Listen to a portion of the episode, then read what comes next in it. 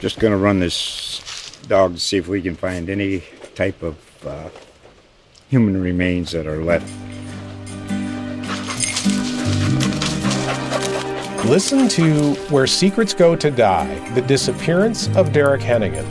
From the Detroit Free Press, a new podcast set in the woods of Michigan's Upper Peninsula. Available on Apple, Spotify, Freep.com, or wherever you get your podcasts. Straight out of Austin, Texas, it's On Second Thought, powered by Hook'em.com, with your hosts, statesman sports columnists Cedric Golden and Kirk Bohls. Often imitated, never duplicated. Hear it here first. On Second Thought. On Second Thought, episode 232, brought to you by Hook'em.com and our good friends at Bud Light. I'm Cedric Golden, and I'm joined as usual by the Duck Kirk Bohls. And Duck, man, what a banner day for the podcast. I think, and, and I might be tripping, I believe that the first family of On Second Thought is the Acho family. Because because Manny has been on with us two or three times before he started doing Lexus commercials. But we get the OG today. We get Sam Acho, the newest star of ESPN. First take, get up, uh, pardon the interruption, around the horn, everywhere, everywhere. Sam Acho is all over the place, and he's taking out some time to join us today. Sam, how you doing, man? I'm good. Sad. It's good to be with you, and Kurt, good to be with you as well. We go back, man. We go back. It's the we relationship. It's the relationship. I, I mean, it has. And I'm not, it has been a busy time, right? But I, I, was joking earlier before we hit record. I saw the names pop up. I said, "All right, we got to. I got to make some time for this." man, is your head like spinning? You're everywhere. I don't know how you keep your schedule straight. Yeah, well, honestly, Kirk, I'm just trying to take it a day at a time. If I'm being totally honest, like a day at a time, even sometimes a week at a time. Um, you know, it's been a fun, it's been awesome, right? Like, so played for nine years, obviously played at Texas, and then drafted to the Cardinals. So played in the NFL for a couple different teams. Uh, my last season in the NFL was the 2019-2020 season with Tampa Bay. Right around that time, I actually wrote, came out with a book as well called "Let the World See You: How to Be Real in a World Full of Fakes," which I'm sure we'll talk about as well. And then, like last year, COVID didn't really want to play because it was kind of one of those things where I was ready to be done, wanted to spend more right. time with family. Had an opportunity to do stuff on TV with a network called Stadium. So yes. I was doing that, doing college football stuff on Stadium, doing a uh, like Zoom because it's all Zoom, right? So it was like a, a thing with the Canada network, another thing with local Chicago news, and it was awesome. And I loved it. And then opportunity opened up for ESPN, and as we mentioned at the top, I've been kind of doing that ever since. You're like a you and your brother are like a conglomerate now. You guys, you, you guys are running things. I'm telling you, man. It's it's so fun to see, and and and um, I, am a fan of of Kendrick Perkins, and uh, we just like us. Uh, we I go way back with Perk. I covered Perk at the state basketball tournament in 2001. He was a center for Beaumont and going up against Chris Bosh in the Class 4A finals. So so I followed his career, and and then he gets he get he, he, he blows up on ESPN just like you're doing right now. And I'm sitting there going, I'm like, man, I knew him way back when. Unlike unlike you, Perk hadn't come on yet. I'm still working on that one. I'm still working on that one. But man, uh, I, I want to ask you about uh, your. Uh, we we know your journey, but I want to ask you about your takes because they're fresh takes. I mean, we get we get a steady diet of Stephen A. every day, and we get we get Wilbon, we get Kornheiser. But for you to come in with fresh takes, and they already they're already nicknamed you Sacho. I mean, it's taken me a while to get used to Sacho because they didn't call your brother Macho. So, so we're, we're we're trying to get used to that. But how how challenging is it for you to go in with all of these big names that have been doing it for so long and you're the new kid on the block? Yeah, well, it's fun. More than anything, it's fun. Like I've enjoyed it. I remember doing Get Up with Greeny, right? Mike Greenberg, Greeny, good. and yeah, and you know, I got a chance to do a show with him, and and and mind you, I'd been there before because my brother was doing this a year or two ago. So I remember going there once and being like, "Oh my gosh, that's Greeny, and that's Stephen A, and that's uh, you know Max." And then, but then this time, it, it was like, "Oh, I'm home." It just felt like I was at home. Even when I went to Bristol, I felt at home. And so I remember my first, you know, get up was great and it was fun. Then I was going to do first take, and I, I I watch every now and again. I don't know too much about it. Stephen A. wasn't going to be on that day, so I said, okay, it should be easy. And I felt like when I say I felt like I was in a boxing ring with Max, I mean, and that's his sport. And that's his sport. I felt like I was up against the ropes. You gotta bring. And I, and I bring it. Yeah, and, I, and I, so I had to bring it. So I kind of, you know, handle handle my own a little bit, and that was fun. And then just to be able to do that and get up first take and do the, you know, college football live. I was doing a show last weekend with with um, Joey Galloway, you know, a He's college football rap show. He's yeah, so I'm like, yeah. man, this is it's been awesome. So for me, I just want to be honest. That's kind of my biggest thing. Like, so yeah, good, good for yeah, you. yeah, and I remember like two things. One, last year, my first year not playing, I was just watching games casually. I played for the Bears, so I was watching a Bears game, and they had just benched the, the Chicago Bears had just benched Mitch Trubisky. And mind you, I was doing no media. I was just watching the game, Right. and I tweeted and I said, like Mitch is not the issue, right? Anybody who knows Chicago Bears, they you know they watch. They, Mitch is horrible. I was like, Mitch is not the issue right. because Right. I, I, I've been there. I know. They, all of a They, sudden, people are saying, they came for your throat. I it came remember from my this. throat. I remember, I Oh, remember man. this. Oh my your god! take, what did this take? And I'm like, I'm not taking a take just to, and I said, you know what? I'm not even about to go there right now. So I left You it played for the Bears. right. I You played know what's going on. You played Right. for them. right. So then, so then I said, okay, let me kind of make sure, and Emmanuel taught me this as well. Like, and even some producers too. Like when you, whatever point you're going to make, make sure you kind of surround it on each side or back it up on each Back side. it up. Back it and up. so and so I'm learning that, right? And so like so that's kind of the first introduction to, you know, oh this take or that take. Because I'm not, you know, I don't want to be like the hot take guy, right? But then other things happen, right? So for example, um, someone asked the question, all right, who's the biggest challenge to the Tampa Bay Buccaneers? This is like a couple months ago. They asked initially. And I'm sitting and thinking, sitting, I'm like, yeah, you could say Green Bay, but I don't think they've gotten better. Um, you know, they lost last year. I don't think they've gotten better, and Tampa Bay has gotten better. You could maybe say the LA Rams. There's some question marks. Mhm. I said, bro, you know who's a real challenge? I think the Washington football team is. Now, mind you, before last season, I was high on Washington just because I know Ron Rivera, I know the kind of culture, all these, and then the defense. And they go and I, and they say, you know, who's a surprise team? This is before last year, and I say, I think Washington is a surprise team. Well, they go and they win the NFC East, won right? the East. Yeah. win the East. And then so finally they, they asked, you know, what team could challenge? I say, well, I think Washington can. All of a sudden, you think that Washington football? So I'm like, I really do. And so anyway, All they needed was a quarterback, and they got one now. They got one. And I really think they're a year away in a lot of ways. Like I don't, I don't, I think Fitz is somewhat of a bridge, but He like is. it- He is. once they get their actual quarterback, they're going to be a problem. Now I'm also learning as well. Like the last piece I'm learning is, you know, there's a saying. I think Jamie Foxx said it, and he was he was playing he was playing piano one time with Stevie Wonder, and he was like, "Wow, Stevie!" And I'm like, "Stephen A. Smith, right? Steve, oh, this, is Stevie, this is Stevie Wonder," and he was playing, playing, playing. All of a sudden, he he messed up. He played the wrong note, Note. and then and Stevie kind of gestures towards him and said, "Man, why'd you go and do that? Why'd you Wow. do that?" And Jamie said, "Oh, I, I don't know. I got nervous. I got nervous." He said, "No, no, no, don't get nervous." He said, "Take the time to play the right note." There you go. Wow. Wow. And, and and I heard that, and so every time I try to, anytime I go on on stage or on camera or anything, I usually get a pen and paper and write that down or remember that. Take the time to play the right note. Well, I had an issue uh, a couple days ago. I didn't have time to play the right note. I was doing KJZ that morning. I was doing KJZ. Uh, what's the Keyshawn J. Will and Zubin show? I was oh hosting yeah. that.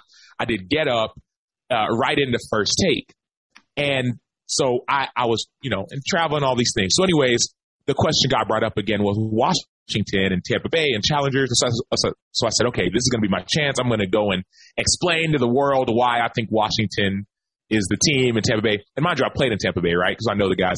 Well, I go and I say, I, I rush through and I said the wrong player or wrong position, right? I said Tampa Bay, they struggle. You know, they got a, you know, they got a, a uh, weak at, at right tackle, which their right tackle is like is second year now, but one of the best right tackles in the game. And so I didn't realize I, I was talking about the other tackle, you know, but all of a sudden everyone's like, this guy doesn't know football and da da da. And so one of my long, the long and short of it is, uh, my old, my coach who still coaches for Tampa Bay, the linebacker coach Larry Foote, texted me. He's like, bro, phenomenal job. You've been killing it on TV. The only thing is that right tackle thing. I'm like, what do you mean? I said, I'm, he said, no, you, mo- you're talking about the other guy. I said, oh, I didn't even realize that I said that. Oh wow. I didn't even know. And I said, oh, so I said, crap, what do I do? What should I go and defend myself and say? I messed up. He said, bro, just chalk it up. Like chalk that one up as an L. We're a small market team anyways, but like that was that reminder of, hey, you have to kind of surround all your arguments, mm-hmm. but also take the time to play the right note. If I'm going to go on a first take or a get up or whatever, take the time to make sure you um, you're saying the right player, right position, or whatever. So, anyways, I'm loving it, but I'm also learning a ton in the process. You're, talk, you're talking to a, a, guy who called Rocket Ismail a Heisman Trophy winner his his third or fourth year as a columnist. I did that. Wow. I did that. I got him mixed up with Desmond Howard, who stole my girlfriend back in college, but that's another story. You can ask him about that. But uh, that that is I mean, those things happen. Kirk Bohls has been in this business for 50 years almost, and even Kirk Bohls makes mistakes. Oh, we are not robots, Sam. We are human beings. We chalk it up as an L. It takes a little piece out of your soul. I, I, I know where you are with that. I know where you are. It hurts a little bit. You wake up in the middle of the night going, I can't believe I did that. But you got to move on. And, and, and another day is another day. And and today you can hit a home run. You may have struck out yesterday, but you can hit a home run today, and that's the beauty of this business. And like you said, like you said, Sam, you're authentic. You know, I mean, anybody that's come across you likes you, respects you, want to be friends with you. You know that, and we're not blowing smoke, but but you just hit on. You're authentic, and you own your mistakes. You know, the same as said and I, and it's a different kind of criticism. You're used to it as an athlete, and now you're vulnerable to that because they're parsing every word. You know, right tackle, left tackle, one little slip up and Twitter. Be off your case. Yes, freaking every, Twitter. Everywhere. Twitter. And you know the crazy, like the so the only thing I didn't like that. So out of all the shows I've done, like even with that, because like I said, like you said, said like we all make mistakes. No one's perfect. So like, and I'm, you know, I'd rather be authentic and real and be great at what I do than to try and be a robot and be perfect, right? Sure. And so um, that's even what I talk about in my book, right? So like, nice. but anyways, the the one thing I didn't like, and I didn't realize this until I started doing stuff on TV. So sometimes you'll have production calls and all these things, and they'll have like, okay, what are your thoughts on X, Y, and Z? They want to know so that they can put like graphics behind right. it, etc. Right, which makes total sense. And so we were talking about, mind you, so I played for Arizona Cardinals for four years, Chicago for four years. I spent a like a couple weeks in Buffalo in the preseason, and then I finished my career in Tampa. So one of the questions we had, I know we're going to talk uh, uh, Texas stuff in a little bit. Mm-hmm. But the only thing I didn't like, we had a question and, and I didn't know this question was coming until like seconds before when I saw like the rundown where it said, Hey, here's your answer to the question. The question was, will the Buffalo Bills go back to the AFC championship? Mind you, I played in Buffalo. I'm high on Buffalo. Will they be in the Super Bowl? I don't know. But AFC championship, I would think yes. But but we're about to like the lights about to go on, and I, I said, let me quickly see like the rundown of what what it has in there, and it had my answer as no. Oh no. Yes. Oh, and so I'm sitting there like, oh no, like what graphic are they going to show? Whatever. So they asked me, there, hey, will the Buffalo Bills send? What do you think? And I'm like, well, you could make an argument why they couldn't. and I start talking about Baltimore and Pittsburgh. But in my heart of hearts, I'm like, no, nah, Buffalo's going to make it. So but you're trying to protect production. Bingo. You're trying to protect Bingo. the producers. Bingo. So, so, so I'm also learning too. Yes, you can protect, but also it's like, hey, I know you, I might have said no on there, but the truth is, yeah, you know, so, so I, I, am, I am loving it, loving it, loving it. We'll probably talk offline too, Kirk and said, because yeah. I'm learning, right? Like this, I didn't, I, I don't think I ever received this kind of criticism when I was playing. And mind you, social media wasn't as big then in college and even professionally, right. you know. But um, I'm learning, so I'd love to. We'll, we'll, we'll chat offline. But uh, I'm, I'm having a blast. I'm really enjoying it. So who, who is going to challenge Tampa Bay? is it Washington again, or is it yeah, so So I, I really believe that two teams. I think I'll start with who I don't. Let me start with who I do. I think Washington because, and let me so so check it out. Tampa Bay Buccaneers. So Tristan Wirfs is a dominant right tackle. Like he's, he's going to be, beast. he's going to be, he's going to be in the Hall of Fame. Yes, no question. No question. Iowa, right? Iowa kid. Yeah, he, he's from yes, Iowa. Of course. I was actually yes. at a wedding with him and a bunch of the guys a couple months ago, right? Which I like. Can I tell people that? So, but it doesn't matter, right? So he's a beast. Ali Marpet, who's a guard. I think he plays mm-hmm. left guard, but dominant. Ryan in center, dominant. Uh, I I am not super high on left tackle, and I guess it would be right guard. So left tackle, right guard. I yeah, you know, little questions. Yeah. Whereas there are no questions with uh, with the Washington football team up front, whether it's Montez Sweat, whether it's Daron Payne, whether it's Jonathan Allen, whether it's uh, Chase Young, no right. questions. And the biggest way to stop a quarterback like Tom Brady is to sack him. Mm-hmm. And get so him out of his comfort zone. Get him out of his comfort zone, right? We saw that in the Super Bowl. I think it was two years ago. Uh, every Super Bowl, right? With Tom Brady got Brandon Graham made him fumble and the game was over. Philly wins, right? So, anyways, I still think Washington can challenge them. And then secondly, the LA Rams.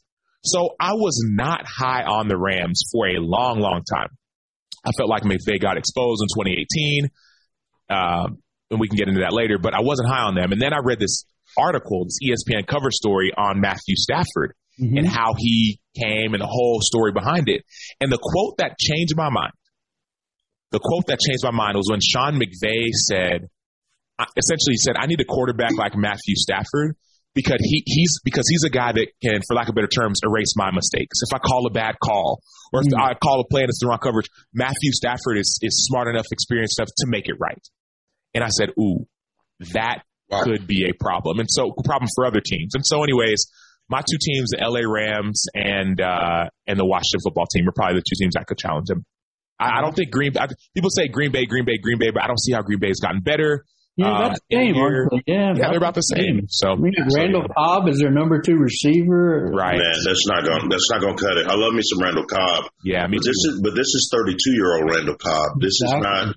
This is not hundred catch Randall Cobb and uh, Valdes-Scantling and uh, they got the Tonyan's a good tight end. He's he's mm-hmm. decent. They didn't get that other. They didn't get uh, Davante Adams a Reggie Wayne. See, Marvin yes. Harrison had a Reggie Wayne. Drew Pearson yes. had Tony Hill.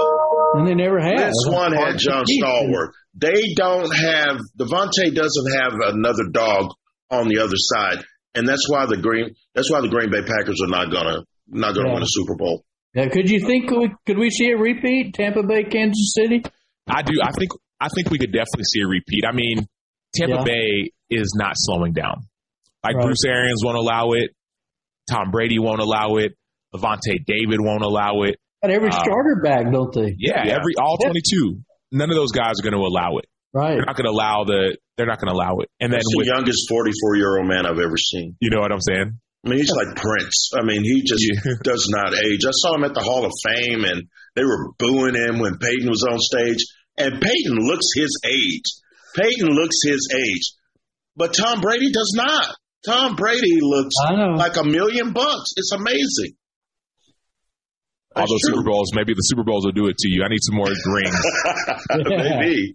Maybe. Hey, what do you what do you see on our local teams, Houston and Dallas? Uh, Cowboys. I don't know if, if Dak's healthy. He's off the pitch count. Come on, Doug. Yeah. Well, I didn't I believe. Know. You know, they said. You know, Kellen Moore. He, he, he said he's off the pitch count, but when he remember he was asked, "Hey, is he off the pitch?" Kellen Moore said, "Well, you know, we're getting back to football." He didn't really answer it. yeah, so no, I, I think Dallas, and I'm not a Cowboys fan, though I grew up in Dallas. I think Dallas is going to be a problem this year. I really do. Um, Dak is is obviously the question is his health, but like when it comes to motivation, right? Two years ago, he was he threw for 4,902 yards, one under the, the Cowboys record, mm-hmm. right? Last year, starting the season, he was dominating, right? And so, number one, he's he's he's motivated. Number two, so he's going to get his guys corralled. Number two, Ezekiel Elliott, what did he lose, 10, 15 pounds in the offseason? He looks skinny. He looks yeah. good. So he it shows good. that he's motivated, right? A healthy offensive line, La'el Collins, right? All these guys are coming back. And then obviously the question has always been defense. Or not always, at least the last few years has been defense. I think that Dan Quinn can help their defense go from 28th or 29th, whatever they were last year, to maybe 16th, maybe top half of the league. That'll and I think that's all you need to get them into the playoffs. Now, will they win a Super Bowl? No, I don't think so. Right, yeah. but I think they'll. I think they'll win the division. Mm-hmm. I think they'll. I think they'll make the playoffs, and then from there, you got to figure out how you. You know, maybe there's a good matchup, and maybe you find a way to to, to advance. Get to the tournament. Get to the get tournament. to the tournament. Get to the. I just, I just worry about Dak when you when you're coming off a gruesome ankle injury and surgery and then shoulder problems. I just, I just, you haven't taken a hit yet. You know, you're yeah. not be in any real rhythm. So I yeah. worried about him being 100%. Right. And, and I know, like, for me, like, I broke my leg in 20, 2013 and it, it didn't, you know, protrude the skin, but it broke a fibula, broken ankle, all those things. Yeah. And I didn't realize your body compensates. And so what happens is when I, when I was trying to hurry up and rehab and get back, all of a sudden, though my leg was broken, my lat in my back started to tighten up. Ah, On the other side, I On bet. the, on the opposite side. That happened to me when I when I had uh, reconstructive knee surgery. Same thing. yeah, so like thing. when I so when I saw this Dak thing, I'm thinking, man, could that be? Could there be some kind of correlation? Right, one leg is hurting, the up your body compensates, right? And so, and so, um, but I'm hoping he's healthy. I think I, I think he's good. From what I you know can tell, he'll be healthy, and and I just I think there's some. I still need to see New York be good. You know what I mean? The Giants, like I'm just like you know, and, and even Philly, there's still some question marks there. Mhm. So I think Dallas has not, and even a lot of people aren't super high on Washington. So I think Dallas has an opportunity. But I think Washington and the culture that um, Ron Rivera is building, right? Like he even talked about some of the guys, Jamin Davis, that inside linebacker they drafted from, I believe, Kentucky. He was like, man, he's going to be our Luke Kuechly, Wow. right? There's another guy, I forget the name of this corner, but another young corner. He said, man, he's going to be, he's going to be our, uh, our, um, Peanut Tillman. Oh, So like, man. so he's just, and obviously every player is different. There's no, you know, there's not, you don't have carbon copies of players, but I just hear those words and I say, okay, he's building a culture like he built in Carolina. And what From did the Carolina ground do? up. Yeah. From the ground up. And then what did Carolina do? They just went to the Super Bowl, right? And the NFC championship game, right? They built a really good team. What- And even that same kind of mindset culture in Buffalo, they're building it from the ground up. And so that's why I get excited about Washington. About, yes, there are players on the defense, talked about the defensive line, talked about Jamin Davis, talked about receivers offensively, Terry McLaurin and, and guys like that. But I just think culturally, what they're building, it's it's going to last for a long time. And when they get a quarterback, which hopefully it'll be probably be next year, Mhm. when they get a quarterback, they're going to be like an immovable force. You know what I mean? Like Right. that's what I believe. Sam, if Right. they I'm telling you, Sam, if they had gotten Matt Stafford, Oh yeah, they're they're a real problem this year. thank Right. you. But they didn't get him, and I'm sitting there. Fitz Magic is a good fantasy league quarterback, Yeah, but he's not go. He's not Moses. He's not going to lead you to the promised land. Right. I just think that they missed out on a chance. This is a young roster. They still have a shot, but I think this year would have been good. I mean, uh, that kid in the in the backfield, Antonio Gibson, oh yeah, Antonio Gibson. is That's a right. dude. He's a Yeah, dude. is. Yeah. And they are putting in. They brought they brought in the Carolina OC, and they're putting in a McCaffrey package for Antonio Gibson. Yes. He's going to be huge this year. Yes, and they got some help offensive line, right? They got Sam Cosmi from Texas. They got Charles Leno, who was a s- starter for seven, eight years for, the Bears. Mhm. So they got some help offensively. Um, but the thing is, I, I don't think that Math, Matthew Stafford didn't want to go to Washington. All I think there were three teams he wanted to go to. It was L.A. Rams, San Francisco, and I don't recall the last team. And so when he re- asked for that trade, he said two things: one, these are the teams I want to go to, and number two, I don't want to go through another rebuild. Like I've Yeah. been through a ton of rebuilds. There's a new head coach, new GM. right. I know where I know this thing. But so he said, "Hey, get as much for me as you can." yeah, Yeah, I mean, some players, you know, there's some players who they don't like their organization, and then they'll they'll try and make the organization look bad, throw throw mud on the organization and the leadership. Whereas Matthew Stafford, from from everything I've been able to see, has never once tried to make Detroit look bad. We all know Detroit has been bad, oh yeah. but he says, Forever. "Hey, Yeah, they asked Yeah. Cal- they asked for Calvin Johnson's signing bonus back. right, see Got what I'm get saying?" that money back from the from Megatron. See yeah. what I'm saying? And, and Megatron retired early. Barry Sanders retired early from that team. And so How about, how about Megatron didn't mention the Lions in his Hall of Fame speech? you see what I'm saying? Yeah, yeah. So- How about, uh, you know, we're taping this on Tuesday, and we heard today Cam Newton got released by the Patriots, uh, handing, the Bombshell. reins, Wow. handing the reins to uh, Mac Jones. And Ollie, you mentioned Washington. I know Fitzpatrick is there. Would a team like Washington be interested in a Cam Newton? Ron Rivera. Oh, Kurt, He's playing. Kirk's playing chess. I'm playing checkers. I didn't even Kurt, think about that. you're playing chess. You're a grandmaster. I'm gonna use this. On, can I use this, Kurt? Can I use this tomorrow? Do I have to, Use do I have- Use do I have to attribute this to you when I go on Get Up and First Take? I don't know. Just keep coming on our podcast. That's I all we- got you. But yeah, maybe maybe a reunion of Ron Dude, Rivera yes. and Newton. So Yes, that makes perfect sense. Yeah, and uh, I don't know. I was even thinking Cowboys get him. You know, they have they kept Cooper Rush as their backup, but Cam Yeah, won't I start. Cam can still start in this league. Yeah, Cam wants yeah, to start. exactly. And the other one I thought of was Houston. You know, you got the whole Deshaun Watson thing. Yeah, You know, trade No, on to Kurt. Washington. Washington. He's going to. He's going to Washington. I need to go tweet this so I can be, have the first take. Hurry up, Um, hurry up. He's no, he's going to. That's brilliant. I never thought. I don't know why I didn't think about that, but that's perfect because Ryan Fitzpatrick is not the answer. No, not long term. You know, not at all. he might he'll get you get streaky and then you put in Cam when Yeah. he, he gets hurt. Yeah, I mean then Or maybe, Uh, maybe well- would you start Cam? Could Cam start in Washington? Oh, Eventually, eventually. Barron. I mean, Ronnie now. Barron. I mean, like right now. Could he, could Oh, he come in and, and take Well, right now he's, spot? he's better than Ryan Fitzpatrick. So yes, And oh, you start the best. You start the best guy. He's better Ronnie than Barron Ryan Fitzpatrick. too. So yeah. Yo, Kirk, you're brilliant. Hey, this man is a grandmaster. Well, I'm gonna have to. I'm gonna have to save that little piece of tape. You say, Kirk, you're brilliant. I'm gonna put Yeah, that save it. audio on Twitter, and they're gonna come oh. for my throat. I, I don't. I forgot.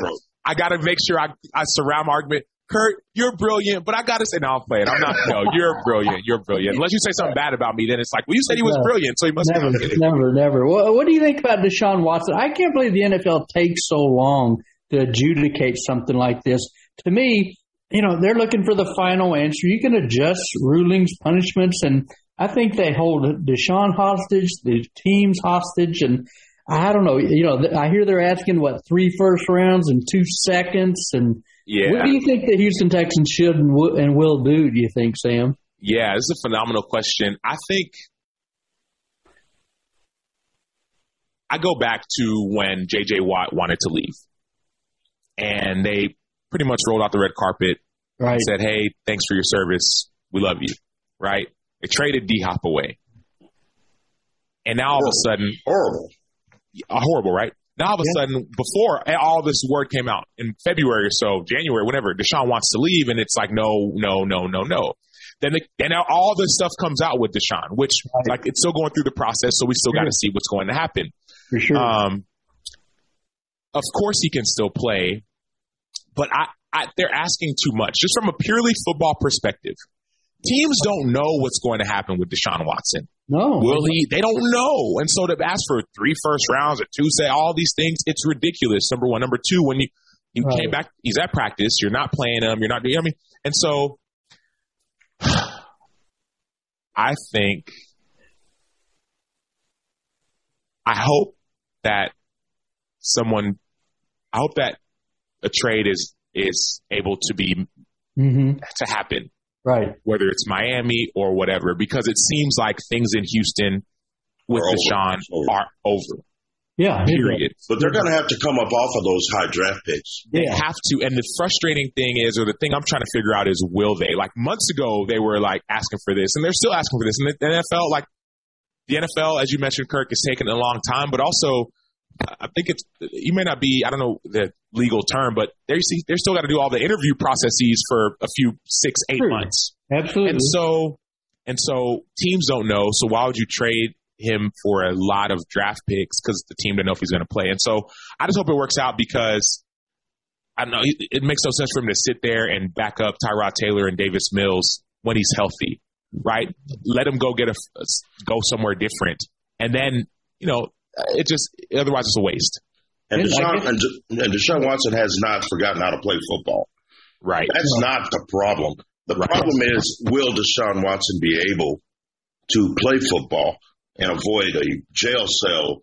And you're mm-hmm. also these the Texans know full well that if you're asking for all of these picks, the team that you trade him to, they have to know that the league is going to step in and say you're going to we're gonna, you're going to sit for eight games. You know that the Sure. code of conduct thing is is big here. Uh, so so you're going to have to go maybe two a first and two and maybe a second and a third, but not two first, not three first. You're never going to get value for a man that might be in jail next year. And so the Texans, uh, I just think are a really horribly run franchise. I'm just going to uh, that is my I've written it and I'm and I'm not coming off of that. When you let J.J. Watt, DeAndre Hopkins, and this Deshaun Watson thing was not not of their doing, but for you to ask for what you're asking for, it's just, I mean, Cal McNair's not doing a great job as the owner. No, and I stick by that. a trade, if not Miami, because I think Tua can get it done. I think he's very capable, and he's Miami's building. They're they're close. They were close last year. I'd like to see him trade to Philadelphia. You know, trade him to the Eagles for Hurts and DeVonta Smith, and and then they've got Deshaun Watson. Maybe add a first or second round draft pick, but I'm not sure on Hurts. Are you sold on Hurts? Are you are you still playing chess? Because I'm over here. Okay, DeVonta Smith, but I'm like that actually could make some sense, right? Like I'm just saying. Okay, give me a quarterback, give me a a first round pick. Yeah, I'm still thinking about that one because that's I'm like, man, this dude's playing chess. But I'm just not sure I'm a Hurts guy. I want Hurts to get an opportunity. Yeah, I do too. I don't He's think in he's been given he's an from, he's from Houston too. Right. So- I don't think he's been given an opportunity. And I don't think he's, right. it seems like he's not going to get, right? Like they, they just, Philly just traded for Gardner Minshew, who's been saying, I want to start. I want to start. I want to start. That was Now disrespectful, traded- man. That was yeah, it's disrespectful. I Super know. disrespectful. So I, I, I just don't, I, I want to, I, I think, I want to see Jalen Hurts get an opportunity. And right now it looks like he's not. Yeah, I think you're right. Hey, well, I know we're getting short on time. We want to talk to you about the Longhorns. Uh, two things: the whole SEC. Well, I want your thoughts on that, and then what's your view of Sarkisian, and will he get it done here? Do you think? Yeah, I think Clark will get it done. And so you guys late, you guys date further back than me with Texas. But when Mack Brown was was starting at Texas, getting ready to be hired, from what I understand, a lot of people were not excited about him. He was like the third or fourth option, and all of a sudden he came in and changed the program. right. When Sark first got hired, I don't think a lot of people were super excited about Sark. He was the third or fourth option. Urban Meyer, they reached out to Nick Saban, right? Uh, even Dabo, and Right. you get Sark. Mhm. But then you talk to Sark, and we all know the issues with Texas usually revolve around boosters. Always. Too many hands in the pot. Yes, I sir. talked to Sark, and he, and he, he had, I, I can't kind of give it all away the entire conversation, but he was just talking about ways to handle that well. And I'm sitting there like, oh, wow, I never thought about that. And he's like, yes, that's how I can handle those, those cooks in the kitchen, right? Mhm. Bring them to the table, let them have their conversation, but let them know this is football, this is my thing.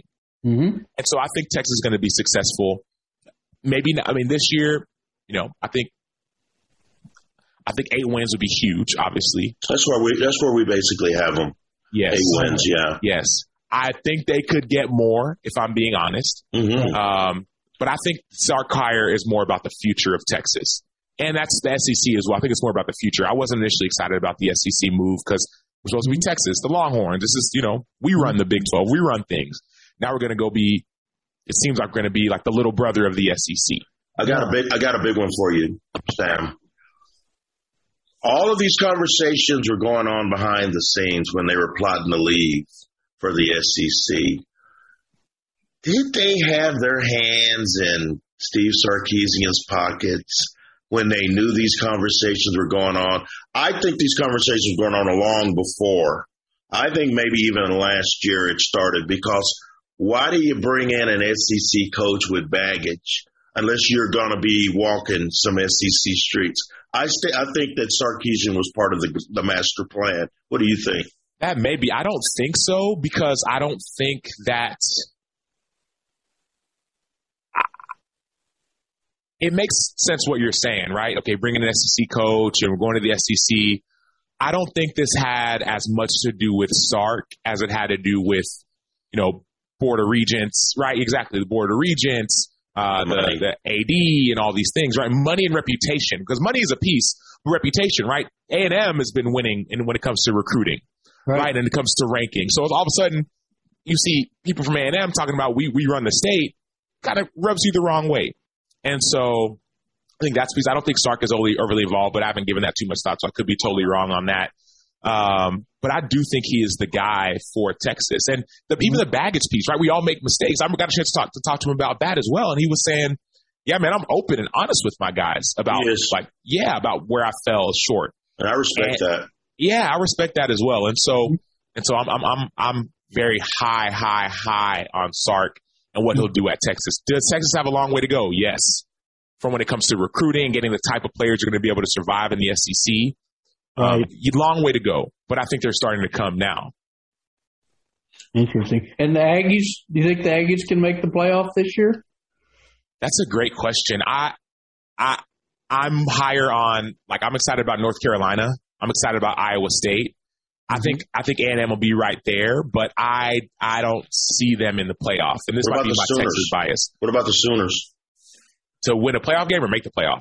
to make the playoffs? Yeah, I think they'll make it for sure. I think they'll make it. Um, the question is, will they be able to win in the playoffs? Right? Like they haven't That's won, always the They haven't question. won a playoff game, and that maybe this is the year that they win. They talked about I forget their I think the DC is called Alex Grinch, and I think he's That's this is his third year. Their defense is becoming bigger, stronger, better. They've gotten Yeah. better every single year. So I think I think that I think they'll be better defensively, and obviously, you know Spencer Rattler is the Heisman favorite. So I have I have no qualms about OU making the playoff and even winning a playoff game. Mm-hmm. Well, before we let you out of here, we would be remiss if we didn't ask you about let the world see you. How to be real in a world full of fakes. What was the brainchild behind that? The passion behind it? And, um, you can get it on Amazon.com. I'm gonna throw it out there. It's on Kindle. It's on hardcover. Did you did you do a narration, Sam? Because if you did, I'm going audible on it.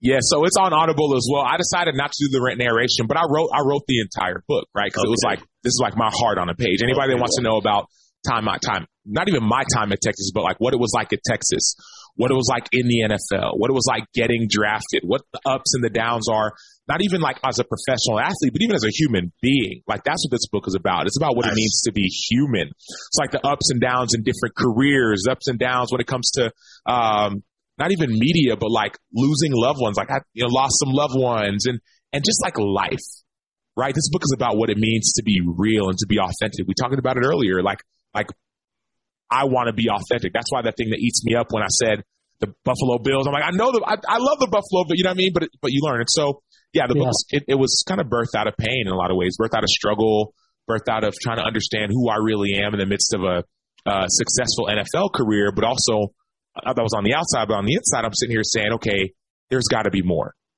There's got to be more, right? And then all of a sudden, you write a book like called "Let the World See You." Fast forward a year or two later, now you're on TV and everybody's seeing you. Everybody's so, seeing you. Yeah, so I, I, yeah, so it's really it's a book. It's a book uh, for anybody who wants to know about like what it means to be real, to be human, to be seen, to be known, to be loved. Was this a cathartic experience for you? Absolutely, absolutely. There, there are. So I this, this I use this lap. I bought this laptop so I can go write the book. Like that's I was like, and if if if tears could talk, if wow. tears could talk, wow, they they would tell the story. Man, talk about yeah, I'm telling you, man. Like and that like this whole process was cathartic. I put my headphones on, listen to some music. All of a sudden, I start typing, and and tears would start coming out. Wow. Like this hey. is one of those kind of books. It's not like a hey, you know, I got drafted and made it pro. Right. This is like no, like dude, life is hard, but yeah. God is still good. Right? That's kind of the whole the message. Time. Like life time. is hard, but God is still good. If I learned one thing in my time in the NFL, I learned how we talked about this at the top. This kind of all comes full circle. Like people's opinion, sure, okay, great. But God, God's opinion trumps all. And so for me, I could sit here and listen to fans or Twitter trolls or even some coaches or even GMs who might have their own agenda and be up or down, up or down. Or I could kind of slow down, slow down, mm-hmm. and listen to like where God is leading me and say, you know what? I'm going to follow that fire.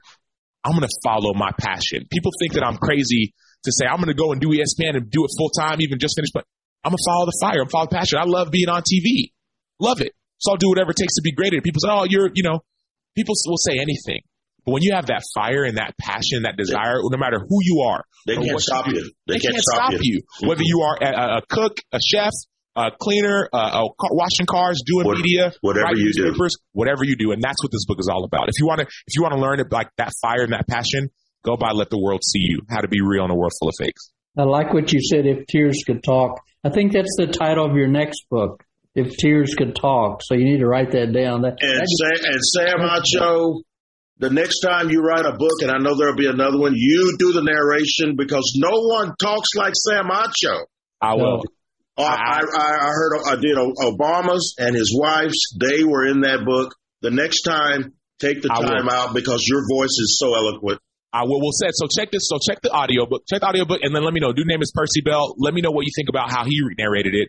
The next one I, I likely will narrate. I, I, thought about this one, prayed about this one, and I, I said, man, let me let me let someone else do it. So yeah. Man, you're awesome. Thanks for being with us, buddy. Hope we do it again and much success. We love you. We love awesome. you, man. We'd love to be on again with you guys soon. Absolutely. You're great. On second thought. Doug Sam Acho was a star at Texas. He was a good player with the within the NFL, and now he's going to be a star at ESPN. Uh, he just has that little bit of an it factor that's going to translate very well to television.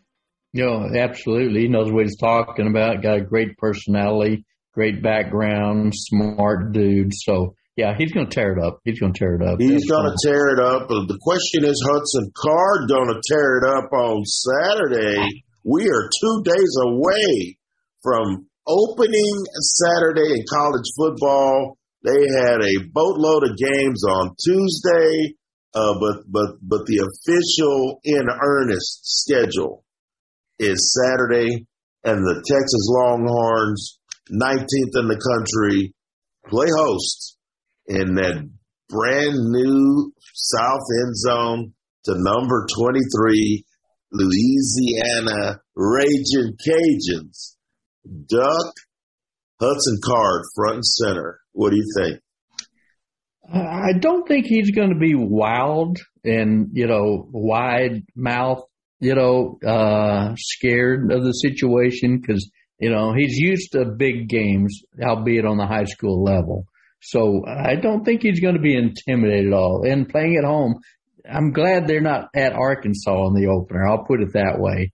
So I think Hudson Card's going to get his feet wet. I think he's going to do fine. Uh, I think it was the right decision going with Card. I think a little bigger upside than Casey Thompson, although your heart has to break for Casey Thompson because this is year four for him and he just can't break through. Do you think Casey Thompson's going to go to Carvana and, um, you know, go to Carvana, go to the transfer portal? I'm going to guess no. I sure wouldn't blame him if he did. He's got three years left because of his first three years, one was a redshirt year and the other one was a COVID frozen year, which didn't cost him. So he, he could go somewhere and obviously not play right away, but he'd have another two years left. Uh, if I'm him or if he's my son, I'm saying let's look around, let's see what's out there. And but uh, and it wouldn't shock me if he even transferred at say midterm and he was in a spring program somewhere. I don't know. I'm not sure. But with the immediate eligibility, uh, not this year, but next year, I think I think he's going to wait and see, get the lay of the land. How much does he play? And you know, Sark said Monday, he told us Casey's going to play some. He's going to get an opportunity. Do you look at that as an opportunity to unseat Hudson Card, or like, okay, here's a couple of mop up series? Throw him a bone. Keep keep keep him keep him a little bit agitated. Uh, let him know that hey, there's some play calls for you in this, and uh, he, you know, he he he can't just sit him. No, because then he might leave, and so uh, I'm gonna tell you, I, I will continue with this. Let's see what Sark had to say about the decision. Hudson's a very talented young man. He's got great work ethic. Um, he really tries to operate the way we want to operate in. And um, just as I told Hudson and Casey, it's really not a knock on Casey. Both guys really started to perform very well after that first scrimmage. And, um, you know, it was a tough call, um, but, but I think in general, you try to make the best decision for the program at that time. Um, but again, that's why I think Casey's going to play in this game. Um, we'll reevaluate after one game. Neither guy's ever started a game in their career, so we'll look at it after one week. Uh, the, the good part for both those guys is I think we're improving as an offense. Um, I think that we're steadily improving on the offensive line. I think the, the, the incorporating the tight ends into the system has been helpful. Um, the receiver picture is starting to clear itself up. Uh, and then obviously just the, what we have at running back. So I think all in all, the entire offense has started to kind of elevate its play, and it's made things a little easier on the quarterbacks. So, Duck, it occurred to me that it, it seemed like a very tough decision for Steve to make. Uh, he went with upside. I think he went with arm talent. Uh, mm-hmm. Arm talent is a big deal in this game, and I think he went with those two factors. Uh, he you know, Casey's been on this campus for years. It's a new, it's a clean slate with a new coach. He mm-hmm. took them both. He, he probably didn't look back at much past tape. He took them both at face value. I know he looked at that pick six in the spring game. You told me right after it happened, that might hurt Casey moving forward. And you were right, Duck. You were right. And the ball um, security is so high. And he turned the ball over during during more during the summer than. Casey. Ball right. security is a is a priority one for a young quarterback. And I think the fact that he took care of the ball better, and has better arm talent than Casey. I think that was the those were the two deciding factors. You know that pick, you know, pick six just gets lodged in a coach's brain, especially an offensive coordinator or a coach who's going to call the plays like Sark does. And the other thing too, I think it probably hurt Casey that you know, he hadn't been here three years under Sark. He was three years under Herman. He had that dynamite second half against Colorado in the Alamo Bowl under Tom Herman. You know, say Herman had gotten fired early and they'd hired Sark and, you know, he wasn't leaving Alabama, obviously, but say if that had been on uh, Sark's watch, maybe he would have felt a little bit different about Casey Thompson. But I think, like you said, I think bigger arm, I think Hudson Card throws very well on the run. And quite frankly, it may come down to Hudson Card may have star quality in Sark's mind, and maybe Casey Thompson did not. But I hope he gives Casey an opportunity in the second quarter. You know, give him give him two series, three series, something like that. And you say that every year. I know. Well, if, it, if it's a if it's a close game, you're not going to see him till late. You might not see him at all. But if there, let me say this, if there's very little separation, and insiders at Elbert Belmont told me it was close, it was close. You know, get them both ready. We, you and I both agree. Garrett Gilbert was uh, deprived of any reps during Colts last season because they were trying to Colt Heisman, and he was a nervous wreck that first half against Alabama, and you can't blame him. You know, so I think, you know, had he given uh, Gilbert more snaps during the regular season, he might have been a little better prepared for Alabama in the championship game. And I'd say the same thing on Casey Thompson because I know you can say, well, Hudson Card's a guy, you got to give him as many reps and snaps as you can. But if, say he has a bad first quarter or even throws an interception or something, uh, I still would like to see Casey get a couple series in the second quarter. Our good friend Bob Ballou uh, over at CBS, the uh, sports director, remembers uh, back in 05, uh, back in at the Rose Bowl in 06, the national championship game, on media day, he asked Garrett Gilbert, he goes, have you ever, have, have you gone over a scenario of if Colt gets hurt, what are you going to do? You know, how are you going to be ready? And. Garrett Gilbert looked at him and said, uh, we're not going to talk about that. We don't think about that. We don't think about that kind of scenario. That's got to be ominous. That, that that that next night scenario, it happened. It happened, and Garrett wasn't ready. No. And Garrett played well in the you know in the second half. He if did. Malcolm if Malcolm Williams catches that touchdown pass, and it was a drop, Doug, it was a drop then the Texas Longhorns are right there.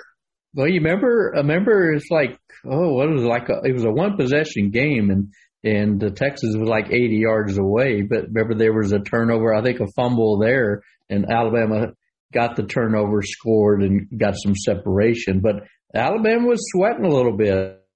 I promise you, because he was getting more and more comfortable, and and uh, you know, just didn't quite happen. So so I, I hope Casey gets the legitimate chance, but uh, you know, until Hudson Card proves himself, this is Bijan Robinson's team, correct?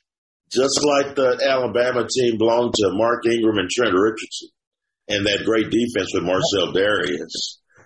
This, yep. oh yeah. By the way, that Alabama team had Julio Jones on it. He caught two yeah, passes well, in the championship game. Two passes. Wouldn't caught two. Debbie. Yeah. So, um, Bijan Robinson is going to be the bell cow. Sark is scripting his plays. Uh, let's just say I wrote a column, and most of those plays went to Bijan Robinson. What a waste of space that was. People know what's going to happen. I don't think he's going to come out firing with Hudson. Bij is going to be Bijan left, Bijan right. Bijan's going to be running up against some eight-man fronts, though, Doug. Do you think mm-hmm. Hudson's going to be able to handle those opportunities? There's going to be some opportunities on the outside waiting for this young quarterback. Can he get it done? Yeah, and you wonder, you know, you figure he'll probably start out with a lot of safe passes, you know, screen passes, swing passes, uh, short passes to the tight end, you know, a lot of chuck downs, uh, check downs. I don't, I don't think he's going to be sitting in that pocket three or four seconds waiting for a 60 yard, uh, route to, to unfold. So, but you're right. It's Bijan Robinson's game on Saturday. I, I, I, was shocked that you said he should get 50 carries in the game. I thought. Go I thought, read it. no, it's, it's, good stuff. And if you didn't read it, you should go to hook'em.com and read Ced's column. He's, he's got him in the Wildcat. He's got him throwing passes. He's got him delivering the water. He's doing what he's got to do. He's carrying that bucket. So, but yeah. Well, you know, here we go. Well, let, us hear what Bijan had to say about, about this upcoming game. You know, it's awesome studying against a different team. Um, you know, I love playing against our defense, but, you know, at, at some point you just want to get across somebody else for or play against somebody else. But, you know, that's a talented team over there. Um, you know, they have a lot of great talent on defense. You know, they're very experienced. Uh, most of their team has like three year starters and, you know, a lot of them are coming back, but I just love, you know, playing against, you know, that kind of a team and that kind of a challenge. And, you know, I'm just ready to go against them. Doug, you can't help but love him. Oh, he's got a, he's just got this, this bright light about him. And he's so positive and he's so happy and he's so good yeah. at his job. I think the preseason Heisman hype and the name, image, and likeness, I don't think any of that affected him uh, like it could. But we're going to find out when these real bullets start flying. Uh, I just, I just think he's he's ready to be the guy on this team. Yeah, he well, he finished last year with what 172 and 183 yards the last time we saw him, and then he got a whopping 10 carries against Colorado. And he's fresh. He's fresh. He's got those fresh legs. And I was reading Danny Davis's uh, uh, story in uh, our paper on Wednesday and talked about Louisiana. Even though they returned 10 stars on defense, they did give up a 100 yard rushing game seven times last year. And that's got to be uh, uh, music to Bijan's ears and Stan Drayton's ears because, uh, you know, and I would put him down. I don't know what you think. I think he'll get the ball some form or fashion 23, 25 times and probably total like 150 yards, don't you? That's what I think. That's what I think. And I, am looking forward to tomorrow's paper reading uh, your your annual predictions. Uh, can you give us a little tease as to what what you gonna what you gonna predict uh, at the end of this show? I'm sorry, this is just a day early. We can tell them what our what we think the record's gonna be because we already said it in public a couple of times. No, I haven't. I have not given my record in public yet. I didn't do the prop bet thing like you did, and or Brian Davis picking Louisiana to win uh, Saturday's game. Our beat writer. Uh, I, I don't think you picked Louisiana, did you? Nothing worse than dead air on on radio. Um, I'm on, that was called a pregnant pause. Uh, you can remember who you picked. no, I'm, I, no. Texas gonna win. Texas yeah, gonna I think win this gonna game. Win. They're this gonna win a this very game. good Louisiana team. But if you're picking, but, but if you're picking against the spread, which has come down from 16 and a half to eight, that's a big drop. That's a big drop, and so Vegas is always right, and I think Texas is going to win by like a touchdown. So yeah. um, it's not that if I was a betting man, and I am at times, we know that I am uh, staying away from this game. It's just yeah. too too tough to call. I, I don't. I know Texas. I think Texas is going to win by six, seven, or maybe eight. But uh, I don't see them winning by double digits. I think it's going to be that that kind of game uh, for four sets. I mean, for for four quarters. Yeah, I think so too. And it's a dangerous opponent. I know Longhorn fans; those Maryland losses are still too fresh in their mind during the Tom Herman regime. Uh, I, you mean, I just, you mean 51-41 and 34-29? Yeah, those two? Kind of haven't forgotten those yet. I've forgotten them, yeah. It's a damn good team. Uh, you know, their only loss last year was Coastal Carolina by three, I think, and Coastal Carolina won the Sun Belt and darn good team. Louisiana uh, beat UTSA in the bowl game, so Billy Napier's a rising star. He's beat Iowa State. Beat Iowa State, thirty-one to fourteen. I think in that game they got like three touchdowns on returns. I think, which is a little I don't know if you call hey, it fluky. You still make the plays. A touchdown's a touchdown. Touchdown's a touchdown. That let's was ne- let's, ne- let's never disrespect special teams. Yeah. Let's never do that because you make it happen, you make it happen, right. and they all count the same. And this should be a fourth quarter game. This should be, and that's the one thing we were talking to the players today on Wednesday while we're taping this, and I asked Joshua Thompson, uh, "What's the one quality that you know the coaches have been stressed?" And he said, "Finishing." And that's one thing that they didn't do under Charlie. They didn't do under Tom Herman. They didn't do under Mack toward the end. They didn't and, start under Charlie, so well, I mean, that's can't finish if you don't start. Too. So yeah. So, but Louisiana, I mean, they stayed in Louisiana during Hurricane Ida, didn't they? And I don't know if that's a budget thing because this is like, uh, you know, I mean, what didn't didn't you read that they lost like six million dollars during COVID? Uh, four point, yeah, four point six million dollar deficit after the 2019 fiscal year, and and so the uh, overall, I think the football budget maybe 12 million. Uh, maybe the I think that's the football budget. So right. 12 million, 12 games. That's not a lot. That's not a lot. No. So to ask them to come to Texas like LSU and the New Orleans Saints did mm-hmm. would would have would have been cost prohibitive. I don't know that they wanted to do that this early right. in the season. So they wrote out Hurricane Ida. Prayers to all the people in Louisiana. Uh, yeah, we, we've. I'm I'm in Tyler right now. We've uh, come across some people um, right. locally who drove all the way to Tyler from from uh, New Orleans area to escape it, and a lot of them are on the way back home. So safe travels to them. And man, that's just seems like every two or three years. Hey, man, oh. that is brutal. What a beautiful part of our country, but it mm-hmm. always that Gulf Coast always seems to get hit.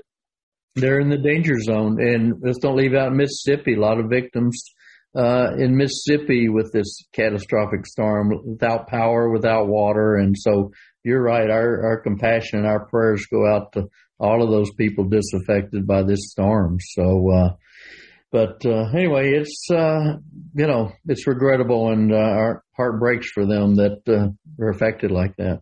So what's Texas record going to be? Tell us. Tell us. Know, tell us. No, no, you have to buy paper Friday. You're not getting it on the cheap. Their window, you and I both agree, their window is like eight to ten wins. None of us think, oh, they could run the table. They could go eleven and one. But our own Danny Davis on our Monday Facebook Live had them going 10 and 2. Which is really shocking to me. That's Danny Downer. He's usually on mm-hmm. the other end, and he's usually yeah. right when he's on that end. So 10 and 2, that's big. He, he must have, I guess, well, they have to win this week, and they have yeah, to win in Arkansas. And exactly. so maybe he has them losing to Iowa State and OU. Maybe I don't know. I'll have to. I'll have to check I'll have to check in with Daniel. We'll probably. I'm. I'm surprised we didn't do a roundtable. We may have to do that. Uh, you know what? We'll probably go through all of that on our Facebook Live. We'll do a Longhorn Confidential here, um, either today, which is Thursday, or Friday with Daniel Davis and Brian Davis. Before we get out of here, Doug, um, great documentary on the Longhorn Network just concluded on Wednesday uh, about the 2005 Longhorns. It's called 05, and it's going to be replaying on a loop. You know, it's going to be replaying on a loop on the Longhorn Network, and uh, great stuff from Nick Her- Her- Hetherington and the LHN crew. Andy Wall, our buddy, former colleague at the Statesman, uh, was was helping on that production team. A uh, lot of Kirk Bohls in the, in, in those three episodes. I was like, wow it was the Kirk Bohls uh, expose, basically. Everything about Texas, it was Kirk Bohls, a lot of uh, our boy Joseph Duarte from the Houston Chronicle, mm-hmm. and some David Barron, and of course, a lot of ESPN talent. So, uh, before we go, uh, what's the most memorable, most memorable part of that whole uh, 30 and 2 run uh, that from the Longhorns that, that we both covered and, and enjoyed so immensely. You mean besides the Heisman race? Yeah, besides that, because we've beaten that to death, and they didn't, re- you know, they they they didn't really delve into your right into your involvement and all. I'm really sad. I'm really sad about that too, because uh, they they asked me. We spent five minutes or more talking about it, and uh, me too. Thing, they asked me to. Yeah, yeah. And one thing I told them uh, during the interviews for the documentary is that, uh, you know, one thing I wrote in New York uh, the night of the ceremony is that my lead was USC beware. because Vince Young is mad, and I think he's the maddest Heisman runner-up in the history of that award. And it served Texas' purpose because it motivated him like nothing else, and he was a driven man from that night on until uh, that night in Pasadena, and it really drove him into to greatness. And uh, yeah, I've apologized for that vote forever. Reggie Bush wasn't a terrible player. He got about 90% of the vote, but I know it was mine that cost Vince. So, uh, and I've even told Vince that before as well. So, but it's, it was just, it truly was, I think, you know, the greatest college football game I've ever seen because it was undefeated number one, USC versus undefeated number two, Texas. Both teams littered with NFL stars. Both teams averaging more than 50 points. Played in the Rose Bowl, the, the sacred site of college football, the home of college football. The granddaddy. The granddaddy of them all. So it had every element there. You had Will Ferrell and Snoop Dogg and all the stars. Denzel. Michael Jordan was there. Roger Clemens, all the big names were there. It had every element of the Minister of Culture was there but it wasn't. But he was wasn't wearing a three piece burnt orange suit. he was there. no, it, no, go ahead. It was just it was just magic. It was just a magical night. But you know what? The one the, the one of the things that really that really about that Heisman that really uh, resonated with me was Mack Brown actually told Vince while they were out there, "I don't think you're going to win." and Vince was like, no, no, no, no, I'm going to win. And Mack was like, no, no. They're paying all the attention to Reggie Bush. And Mack said, when I was here with Ricky Williams in 1998, they were paying all the attention to us. You're not going to win, Vince. Mm-hmm. He knew. He knew. ESPN was all over Reggie. And um, it turned out that Texas got the got the trophy that mattered the most. Mm-hmm. And and USC uh, went down that night, and Reggie eventually had to relinquish his Heisman Trophy. So, right. um, uh, I talked to we talked both talked to the people that produced it. The, the USC people wanted no part of this documentary, and they and he, and the LHN and ESPN wanted to make it a two sided deal. But most of the quotes you saw from Pete Carroll and Reggie and Matt Leinart and all of those guys and Snoop Dogg was in the past. A lot of those, most of those, all of those quotes were in the past, but I do, but the, the Texas quotes, you know, from Kasey Studdard, from yourself, from myself, uh, from the diva Suzanne Halliburton and the ESPN talent, those were present day quotes looking back. Mm-hmm. So it all ended up being a great documentary. They did a really good job. And if you haven't seen it, I'm sure it's replaying on a loop on the Longhorn Network. So, but for now, yeah. For Texas makes some new memories, Doug. I'm getting those emails all the time. Where are the new memories? Yeah, if, if you're not getting giddy over this new season, I feel sorry for you because our hearts are, are just racing, you know, with the idea of college football. You know, tonight, Thursday, night, I think they're like seven or eight games college football tonight, and then it really starts in earnest uh, on Saturday. So we can't wait. Uh, we're going to bring you all the the color and the behind the scenes stuff. And uh, we appreciate you guys joining us every week on this podcast. This is what number are we on? I'll just say it and I'll answer it as we're getting out of here. That will do it for episode 232. Wow. On second thought, five years and counting, and we are not slowing down. Big thanks to Sam Acho for joining us, and he will be back. He already said it. For the Doug Kirk Bohls, I'm Cedric Golden. It's football season, and we will see you next time. You've been listening to On Second Thought, powered by Hook'em.com. Join Ced and Kirk every Thursday at lunch for a new episode. Archived episodes are available on iTunes and Google Android Play.